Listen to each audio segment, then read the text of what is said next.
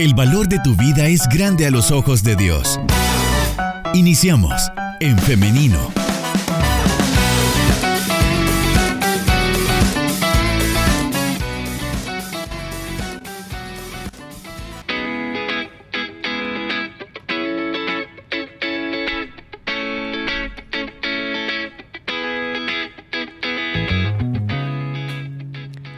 De la mañana con 58 minutos, así como lo escuchaba, ya estamos en vivo en nuestra página de Facebook. Usted nos encuentra como en femenino SV. Ahí puede también disfrutar de esta entrevista. Y bueno, ya tenemos con nosotros a la doctora Lisette Rivas, ella es pediatra, ella se encuentra actualmente en México y nos hace el honor de tenerla en esta mañana con nosotros en nuestra entrevista. Adelante, doctora, ¿cómo está? Muy bien, gracias por la invitación. Gracias a usted por atender a nuestra invitación y estar acá con nosotros.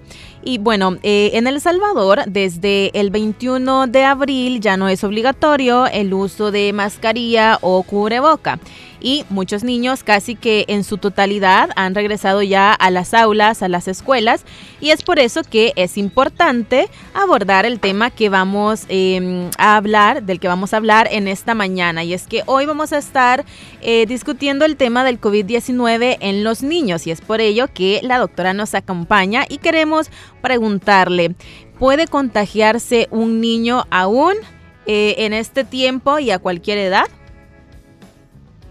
Sí. Todavía se están viendo los contagios. Eh, COVID-19 es una enfermedad que, como sabemos, es una enfermedad respiratoria producida por un virus que se llama SARS-CoV-2. La característica de los virus es que son muy pequeños y se contagian a través de pequeñas gotas respiratorias.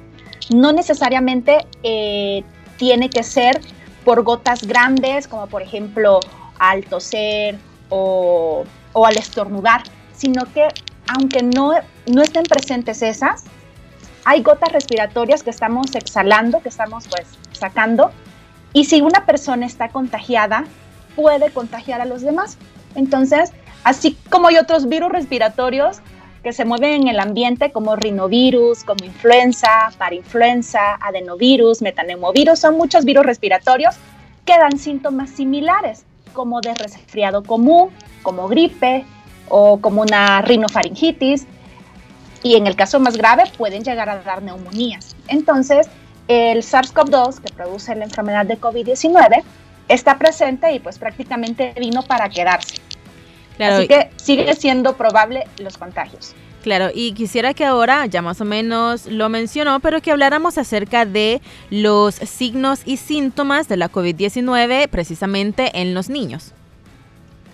Fíjate que algo particular en los niños y que hemos visto pues en estos dos años de pandemia, eh, al inicio de la pandemia como que ellos estaban excluidos de presentar la enfermedad, o por lo menos las noticias y los hospitales se saturaban de personas mayores, de personas con enfermedades crónicas. Luego ya se llegó el momento de los jóvenes, vimos que a medida fue pasando el tiempo, ya este, se estaban enfermando los jóvenes y como que después vino como el foco eh, o el foco de atención se puso en los niños y vimos que ellos también se pueden enfermar. Eh, según muchas estadísticas de diferentes estudios, estos números van a depender, pues dependiendo del país, dependiendo de los hospitales, las clínicas que se tomaron en cuenta para realizar estas investigaciones. En general se ve que hasta la mitad de los niños que lleguen a infectarse de COVID-19 o, o enfermarse de COVID-19 pueden cursar una enfermedad leve o hasta sintomática. Cuando decimos que es una enfermedad leve, cuando presenta síntomas que están eh, limitados a la vía aérea superior, es decir, nariz y garganta. A lo mejor puede haber fiebres que no son de alto grado, puede haber malestar general, pero no afecta las, la, vida, no afecta, no afecta a nivel pulmonar, no desaturan, no están causando algo de gravedad. Pero ¿qué pasa en niños hoy en día? Es una población vulnerable porque no están vacunados. Entonces, aunque uno de adultos ya nos sentimos un poco más seguros de, de, andar o de estar en contacto con más personas, porque pues ya tenemos varias dosis de las vacunas, a lo mejor algunos ya nos enfermamos y agarramos inmunidad innata, ya quedamos con ciertas defensas, pero recordemos que los niños en su gran mayoría pues todavía no tienen acceso a una vacuna. Y los síntomas que presentan, como les decía, pueden ser cuadros leves que son muy similares a un resfriado común, escurrimiento nasal, congestión nasal, puede haber dolor de garganta. Estos síntomas pues desencadenan el reflejo de la tos, que se vuelve ya un síntoma cuando empieza a ser persistente y molesto. Puede haber secreciones nasales que se vuelvan flema y, y, estas flemas también produzcan como esta tos eh, productiva o con mucha, con mucha flema. ¿Qué otros síntomas pueden ser? Ya los que nos alertan de que ya no está nada más eh, limitado a una infección de vía aérea superior, ya son síntomas cuando ya afectan el tórax o el pulmón, cuando ya hay dificultad respiratoria, cuando hay un patrón de respiración agitado, eh, cuando ya hay signo de dificultad como hundimiento de sus costillitas, como hundimiento de las clavículas, cuando hay fiebres altas, en los niños también se ha visto que también pueden presentar síntomas gastrointestinales. Muchas veces se presentan como leve resfriado y se acompaña de un cuadro de eh, diarrea, vómitos, y esto puede deshidratarlos y también puede clasificarse como de gravedad, porque los niños eh, al tener una menor, eh, una, una mayor superficie corporal, se pueden deshidratar de forma más rápida, solo con el hecho de tener fiebre, la misma diarrea, los vómitos. Esos son como los, el cuadro leve, el cuadro moderado a grave.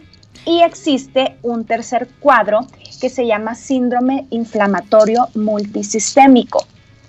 Ese síndrome, por sus siglas en inglés, se conoce como PIMS y es un cuadro que le da a los niños y presentan fiebres altas, persistentes, empiezan a tener manchitas en su piel como rash, pueden tener síntomas eh, digestivos como dolor abdominal y este sí ya es, una, es un cuadro grave porque las manifestaciones de inflamación eh, pueden hacerse más grandes en el interior, entonces necesitamos tomar exámenes de laboratorio para controlar que todo esté bien. ¿Y de qué depende eh, que estos que se llegue a estos casos graves? Es decir, ¿hay factores que propicien que un niño se enferme de gravedad? Sí, eh, siempre que hablamos de infecciones en general, hay una interacción de tres componentes importantes. Le, hablamos del huésped, es decir, la persona. No es lo mismo, no es el mismo cuadro que va a tener un niño, por ejemplo, de dos meses de edad que tiene antecedentes de prematurez, que a lo mejor tiene una cardiopatía congénita, al cuadro que puede presentar un niño ya de 10 años, que tiene sus vacunas al día, que lleva una alimentación sana, que tiene bien sus defensas, que nunca se ha enfermado. Entonces, el, digamos, la propia persona tiene en sí factores de riesgo o factores protectores. Entonces, esto puede contribuir a cómo se vaya a presentar la enfermedad. Otro punto importante es el, el, microorganismo, es decir, el que está atacando. En este caso es el virus SARS-CoV-2. Hemos escuchado de variantes. Las variantes son como diferentes cepas o presentaciones del virus porque el virus va mutando a medida va moviéndose en la población va agarrando pues ciertas características. Algunos son más eh, virulentos, es decir, que pueden producir enfermedades más graves que otras. Aunque sea el mismo SARS-CoV-2, pero si son diferentes variantes, se pueden ver diferentes manifestaciones.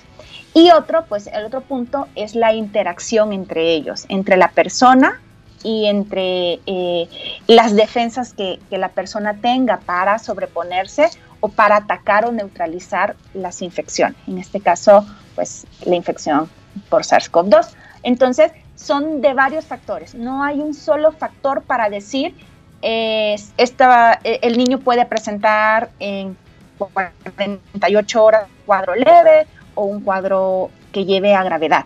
Depende de muchos factores.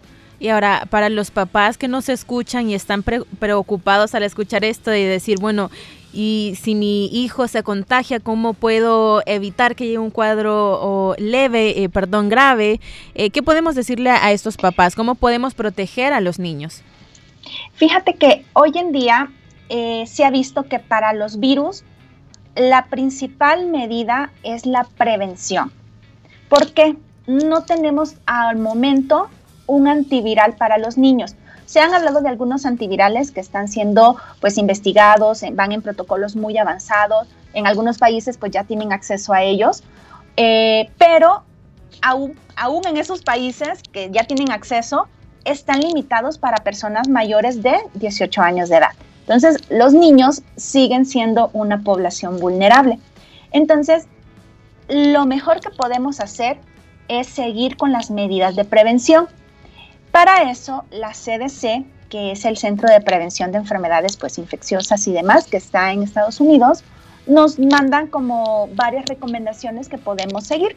Eh, apenas el mes pasado actualizaban su guía de recomendaciones. Entonces, es recomendación para población en general. Primero es el tema de la vacunación. Entonces, si estamos vacunados, pues tenemos como ya un punto a favor. Cuando yo les digo cuando hablamos de prevención, debemos entender que también no solamente es como algo mágico, como que una, un factor nos va a proteger completamente. Más bien es como que quisiéramos hacer una casa y vamos a poner diferentes columnas. Entonces, aunque tenga una columna buena, pero si no tengo las demás columnas, pues se va a desplomar esa casa. Entonces, para la prevención necesito varias columnas. Una columna es la vacunación. Con respecto a la vacunación, eh, todavía pues ya sabemos que están en proceso de que llegue la vacuna para los niños. Aún en otros países, pues niños menores de 5 años todavía no tienen acceso a sus vacunas para COVID-19. Pero bueno, entonces mientras se van haciendo estos avances, tenemos que ir fortaleciendo las otras medidas. El uso de la mascarilla sigue siendo importante porque sirve como una barrera protectora. Como cuando yo les decía al inicio que cómo se transmite pues la enfermedad de COVID-19, pues es a través de estas gotitas respiratorias. Entonces, si voy a estar en un salón de clases donde voy a estar hablando, donde vamos a pasar muchas horas, probablemente pues va a ser un lugar encerrado. Hay que cuidar que, tengan la, que, que tenga una ventilación las aulas, pero también es importante mantener siempre eh, la mascarilla como un efecto de protección de barrera. Eso nos va a ayudar a que podamos eh, disminuir los contagios. Y no solamente pues contagios de COVID-19, sino de otras enfermedades respiratorias. Claro, eso quería mencionar también. Eh, eso quería mencionar también, que hay muchas personas que ya se relajaron con este tema del COVID y eh, bueno, ahí en, mi familia comentábamos, bueno, vos la vas a seguir usando y vos la vas a seguir usando. Y todos como que no, yo sí, porque yo eh, quiero seguirme protegiendo de otras enfermedades, ¿no? Y porque ya para muchos también se ha hecho eh, costumbre o también es como una manera para sentirnos más seguros de decir, no me eh, evito las probabilidades de contagiarme de este virus y también de otros virus que están en el ambiente, ¿no? Entonces, por ahí también tenemos esa recomendación. Claro, fíjate que si tú te pones a poner en una balanza, como que dices, bueno, voy a, voy a ver cuáles son los pros y cuáles son los contras de usar la mascarilla. Entonces, si te vienes a ver los pros, obtienes muchos beneficios. ¿Por qué? Porque es una, es una barrera de protección, me va a ayudar a disminuir contagios de todas las enfermedades respiratorias. Entonces, eh, y como te digo, todavía no hemos llegado como a la meta de que todos estén vacunados, así que persistamos con esa, con esa medida preventiva. Y si nos vamos a los contras y queremos buscarle un contra, pues la verdad no hay un contra o, algo que tú digas, ay, porque usé la mascarilla, eh, me vino a afectar o me vino a enfermar más o me provocó una complicación en mi salud. Los, los contras que a lo mejor se han hablado en estos años, pues ya son cosas menores, que a lo mejor eh, te produce ciertas afecciones en la piel o que la rosadura de la liguita, del, del de, que, que pones atrás de tus orejas, cosas que se pueden controlar. En el caso de los niños pequeños, justo por eso la indicación es que los menores de dos años de edad pues no se les ponga una mascarilla por el riesgo de asfixia. No sé si ya sabían eso. Es muy bueno mencionarlo. Ajá.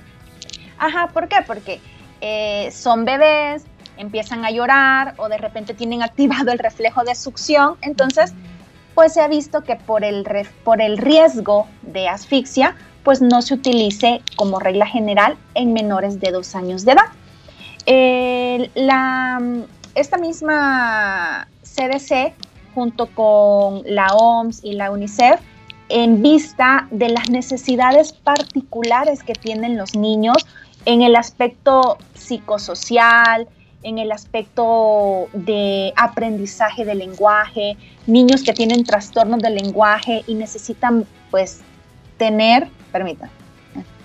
No hay problema. Ah, perdón, creo que se entró una llamada. Entonces, eh, en, en este caso te decía de niños que tienen ciertas condiciones o enfermedades neuromusculares o neurológicas en ellos pues se hace una, excepción. Cuando tenemos grupos más vulnerables es cuando hay más responsabilidad, yo diría hasta responsabilidad social. ¿Por qué? Porque si yo tengo una persona vulnerable, estamos hablando de bebitos, a lo mejor niños que no tienen esa, que no entran en esa, en esa categoría de edad, a lo mejor tienen cinco años, pero tienen enfermedades neurológicas o enfermedades respiratorias crónicas que les impide utilizar, pues, o, les produce incomodidad. Entonces, ¿qué hacemos? Los demás que estamos alrededor de ese niño, pues nos ponemos en la mascarilla para protegerlo. Muy bueno que haya dicho esto, que lo haya recordado, porque eh, es parte también de la responsabilidad, como usted mencionaba, social y también cristiana. Debemos cuidar debemos cuidar de aquellos que eh, por alguna razón, como la doctora lo mencionaba, no pueden utilizar la mascarilla o también hay unas personas que no han podido vacunarse por diferentes eh, factores. Eh, de salud muy específicos. Es por ello que todos nosotros, todos los demás, debemos cumplir con esta responsabilidad de cuidarnos. Imagínense, está cuidando a los demás, a los que le rodean y se está cuidando ustedes. Es decir, es una situación de ganar, ganar. Claro, todavía eh, si lo vemos como de, de, ese enfoque, pues vemos los beneficios. Claro. Y podemos mantenernos con esa, con esa medida. Bien, son las 10 de la mañana con 15 minutos. Doctora, vamos a hacer una pequeña pausa musical, pero enseguida regresamos con más de En Femenino.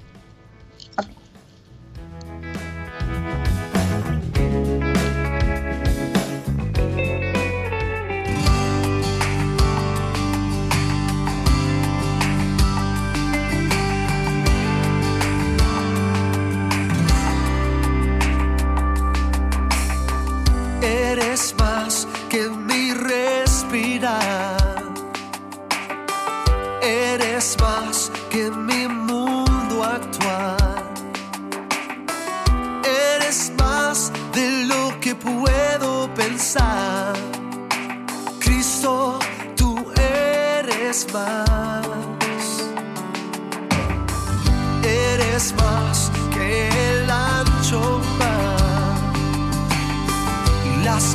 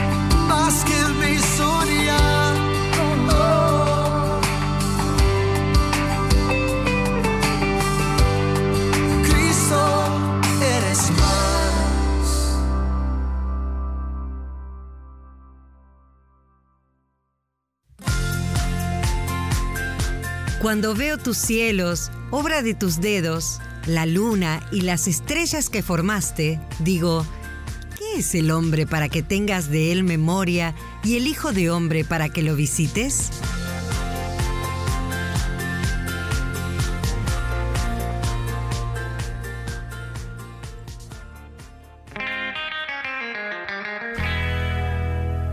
Envíanos tu nota de voz o tu mensaje de texto al 78569496. Si estás fuera de El Salvador, antepone 503.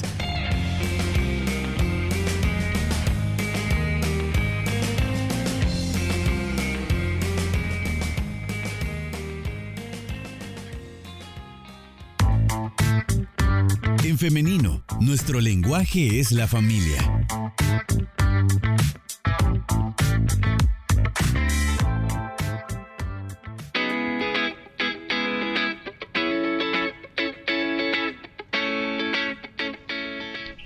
10 de la mañana con 20 minutos. Estamos de regreso con más de En Femenino y la entrevista de esta mañana. Hoy nos acompaña la doctora Lisette Rivas y estamos hablando acerca de la COVID-19 en los niños. Ahora, doctora, vamos a escuchar una participación de una oyente, así que vamos a darle paso a el audio. Adelante. Hermanos, que Dios les bendiga, hermanos, bendiciones. Sí, hermanos, una consulta ahí a la doctora. Sí, hermanos, yo tengo dos niños. Tengo uno de 11 años, un niño y una niña de 9 años. Ellos tienen sus dos vacunas, vea. Pero este, el niño pasó 12 días enfermo. Fue a la escuela un día martes. Iba bien. Cuando vino de la escuela él venía con escalofrío, venía con gripe, con tos dolor de huesos. Eh, bueno, se le dio medicamento y se le preguntó que por qué, qué había pasado. Y es lo que me dijo de que en la escuela hay bastantes compañeritos que no llevan mascarilla o se las quitan y andan con, todos con gripe y no se tapan ni la boca. Entonces, este, bueno, y me padecen de los broncos los dos niños. Ya el día miércoles él se fue a bañar y ya venía con escalofrío después de que se bañó, porque va en la mañana a la escuela. Y bueno, de ahí ya no lo llevé a la escuela porque deliraba de la fiebre, dolor de cuerpo, ya no me comía, se me puso grave. Hasta ahora ha empezado a ir a la escuela. Pero este, y han prohibido, vea, lo de uso de mascarilla, pero en la escuela pues en una asamblea acordamos la mayoría que sí, que los niños en la escuela llevaran mascarilla, porque ya prácticamente aquí donde vivimos todos los niños están viniendo a la escuela ya. Pero hay niños que los papás en las casas o los parientes les han dicho que, que, no usen mascarilla y así andan. no, mi mamá me ha dicho, mi papá me ha dicho que no tengo que andar ya con mascarilla. Pero Sí, este, así se me puso el niño.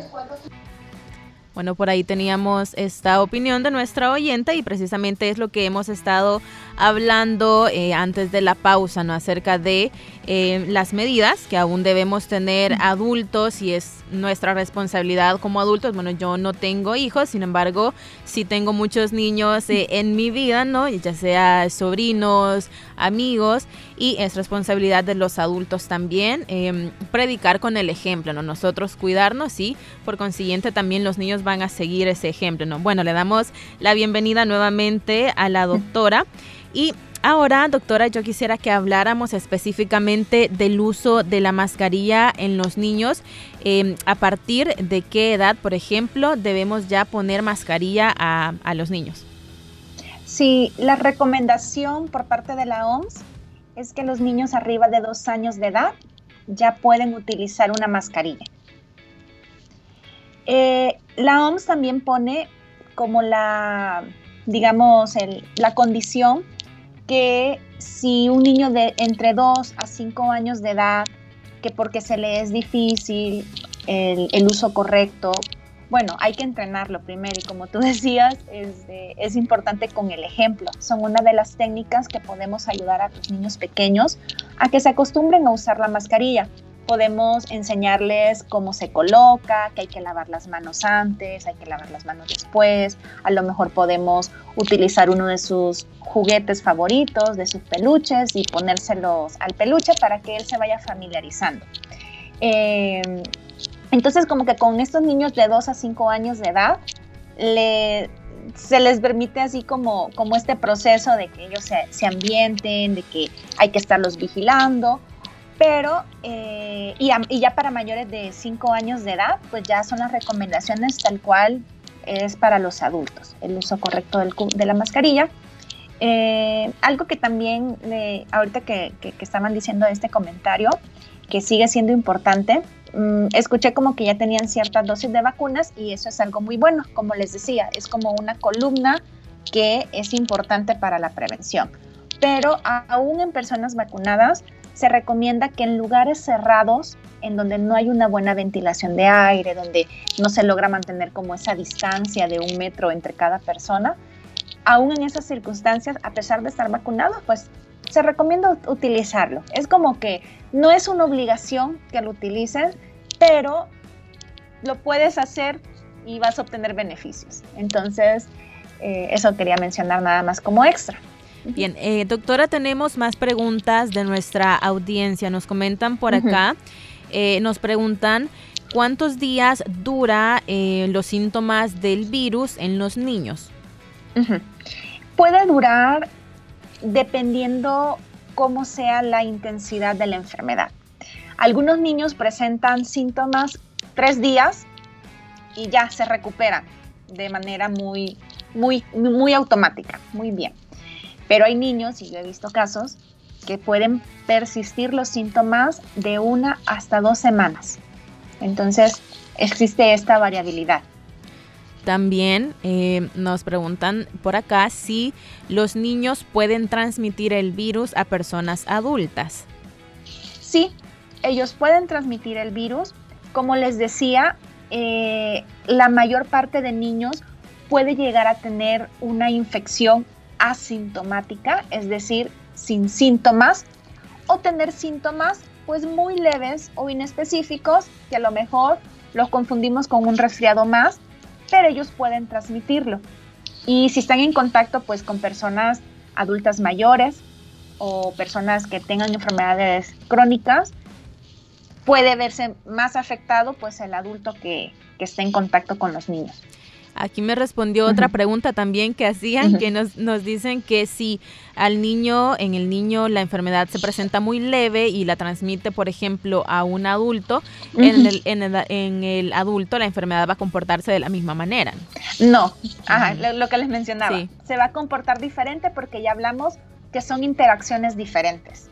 Bien, también tenemos por acá otra opinión que nos dice, el año pasado mi hija de 5 años salió positivo a COVID, pero solamente pasó tres días como de caída, no tuvo fiebre ni tos, solo em, moquitos nos dicen por acá. Así que acá nos dice que le duró tres días, como usted mencionaba también. Justo, como puede ser como lo más corto, dos, tres días, y les da a lo mejor fiebre de bajo grado, solo escurrimiento nasal y ya, y mejora.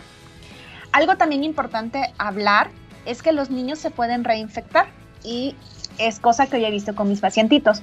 Eh, a lo mejor se enfermaron en junio del año pasado y cuatro meses después están cursando un cuadro parecido, algunos que sí le hemos tomado las pruebas de, para confirmar, ya sea antígenos o PCR, eh, sí se ha visto que pueden reinfectarse.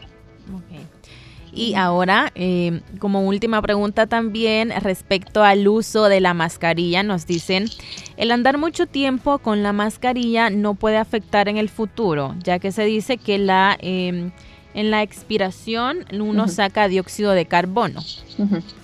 Fíjate que eso es muy interesante y muy buena pregunta. Ves que cuando yo hablaba de los pro y contras, ese contra no lo mencioné porque al inicio de la pandemia era un mito eh, pensábamos que así como, como es la fase de la respiración, inhalamos, metemos aire cargado en oxígeno. Exhalamos, es decir, sacamos aire con todos estos desechos de la respiración y en efecto el dióxido de carbono es uno de ellos. Pero ¿qué crees? porque el tamaño del dióxido de carbono de las moléculas son infinitamente pequeñas, pequeñísimas, pequeñísimas, que aún en los, en los, en los eh, cubrebocas, que son de mayor protección, esas, esas moléculas se filtran. ¿Por qué? Porque la mascarilla, pues si lo vemos con un microscopio, va a tener como, como que fuera un entrelazado. Eh, por eso mismo son, las, son mejores las que son quirúrgicas o estas, la N95, la N95 es la mejor que las de tela, porque las de tela filtran más. Entonces, cuando hablamos del dióxido de carbono, antes se creía, o al inicio de, la pandemia, estaba la preocupación que eh, si tenemos pues la mascarilla, no sé, una jornada de trabajo, imagínate, ocho horas continuas, entonces vamos a estar reteniendo CO2 y obviamente retener CO2 es, eh, viene a ser pues deleterio para el cuerpo, viene a presentar síntomas. Pero ya se vio que no, que quedó como un mito. Muy bien, entonces ahora ya tenemos muchas más eh, razones en los pro para usar la mascarilla, ¿no? sí. Muy bien, em, llegamos ya al final de esta entrevista, son ya las 10 de la mañana con 30 minutos, pero queremos agradecer antes de finalizar a la doctora Lisette Rivas por habernos acompañado en esta mañana y estar em, educándonos respecto a este tema.